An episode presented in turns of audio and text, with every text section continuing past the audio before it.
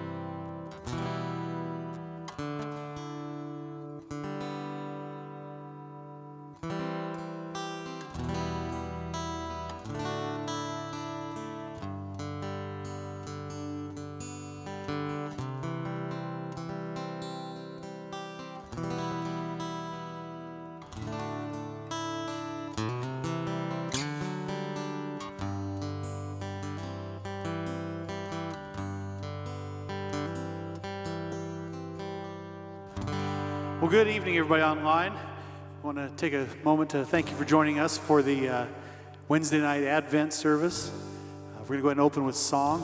Uh, before we do that, let's open in prayer. So, if you would please bow your heads. Great and gracious Heavenly Father, we give you thanks tonight for this chance to be together, to sing together, to worship together, and to learn a little more about Advent and what it means for us. Lord, I ask that you take away the anxiety and the nervousness we have and fill us with hope this holiday season. Lord, we pray all of this in Jesus' name. And all God's people said, Amen. Tonight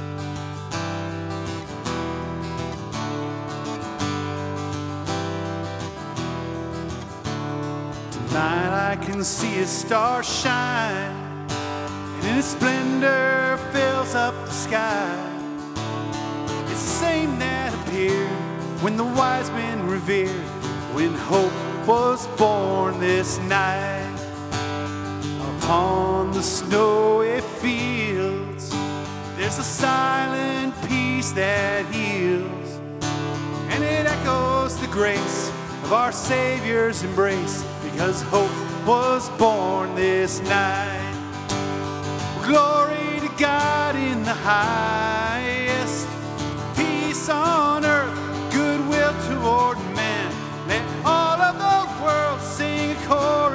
joy because hope was born this night.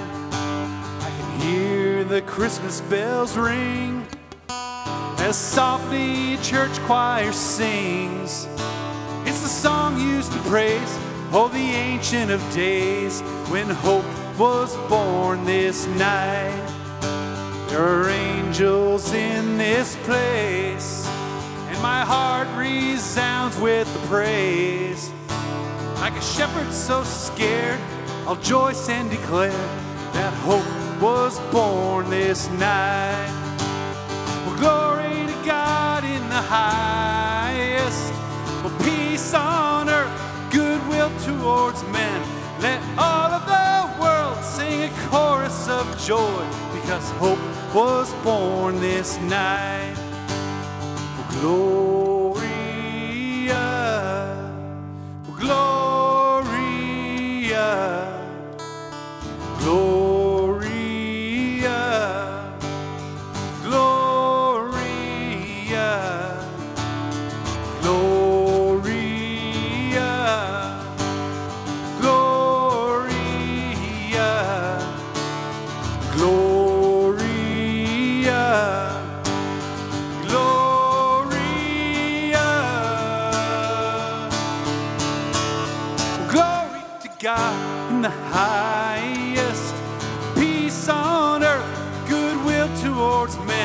Let all of the world sing a chorus of joy because hope was born this night.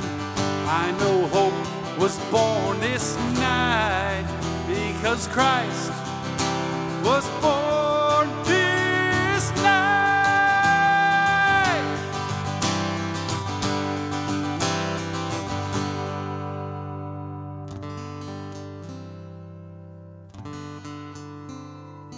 himself will give you a sign. The virgin will be with child and will give birth to a son, and will call him Emmanuel.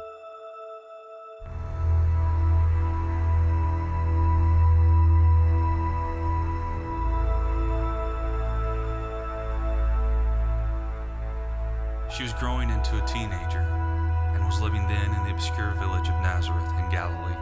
She gathered the grain during the day and tended the lamp late into the watches of the night. Her father knew the dedication of her work, her mother the kindness of her heart, her friends the curve of her smile. She stood on the threshold of womanhood. Among all the girls in the village, she had been noticed, chosen, betrothed, a child bride before whom lay only possibility. Her father could walk with pride in the city gates. Her mother could rest in the comfort of her daughter's future security. But then he came, unexpected, unannounced, spoke openly and without shame of pregnancy, virginity, and a son. Things men never discussed, and women only whispered about behind closed doors.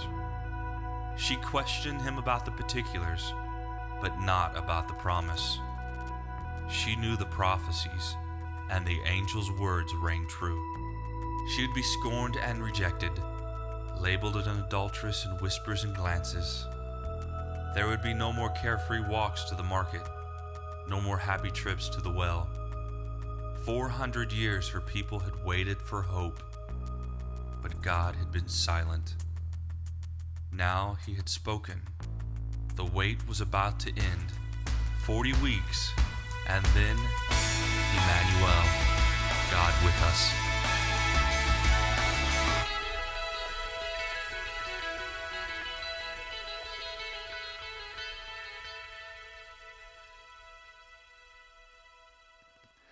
God's people had waited for 400 years for this promised Messiah that they knew was to come. And they waited and then they anticipated this coming Messiah. And we get to do the same thing this Advent season as we anticipate celebrating the birth of our Savior Jesus.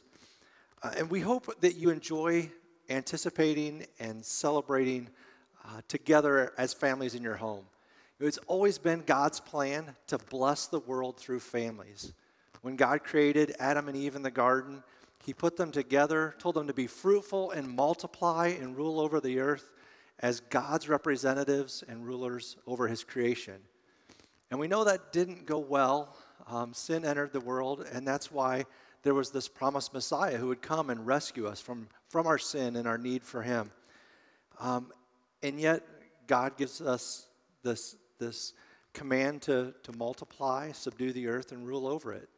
And we see that God wiped out uh, the world with a great flood, but yet He still saved Noah and Noah's wife, their sons, and their, their wives to again be fruitful, multiply, and subdue the earth. And then we see God make this promise to Abraham and Sarah that even though they had been waiting well into their old age to have kids, that God said that their offspring would be more numerous than the stars in the sky. And God said to Abraham and Sarah that they would be blessed to be a blessing, and the whole world would be blessed through them. And we know ultimately that blessing comes through Jesus, through their offspring, through the line, uh, that Jesus, our Savior, would be born into this world as a baby in Bethlehem. And so we look forward to celebrating that. Um, and we know that Jesus is the hope of the world. No matter what is going on in the world around us, we can look to Jesus for hope in, in this season and in this time. So we hope you enjoy spending time in family devotions together. Um, we're going to sing another song, and then we'll transition into those family devotions.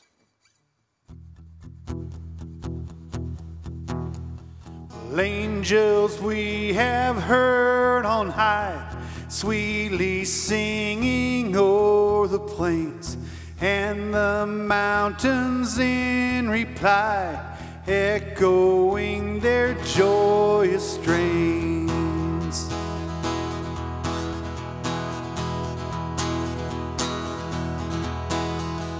Shepherds, why this jubilee?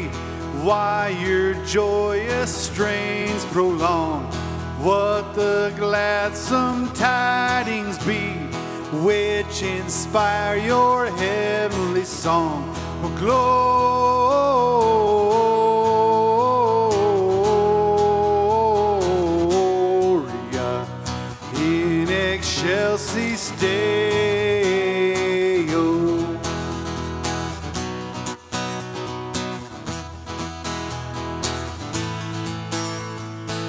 Come to Bethlehem and see him whose birth the angels sing. Come adore on bended knee Christ the Lord, the newborn King. Oh, Gloria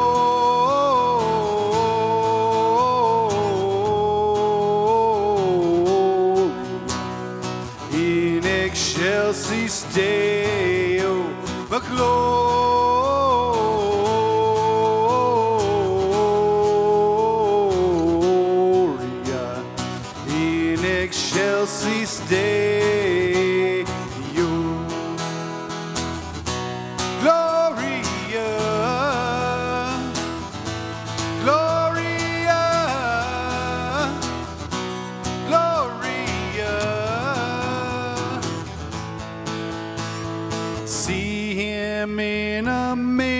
manger laid, Jesus, Lord of heaven and earth. Mary, Joseph, aid.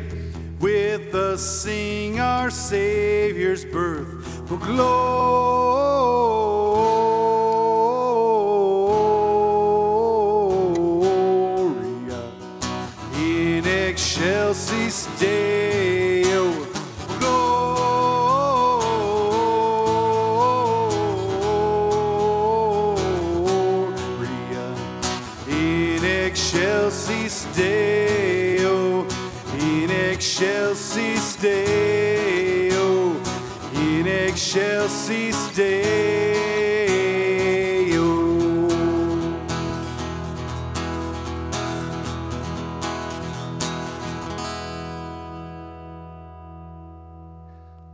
go ahead and take out your interactive Advent family devotion kits.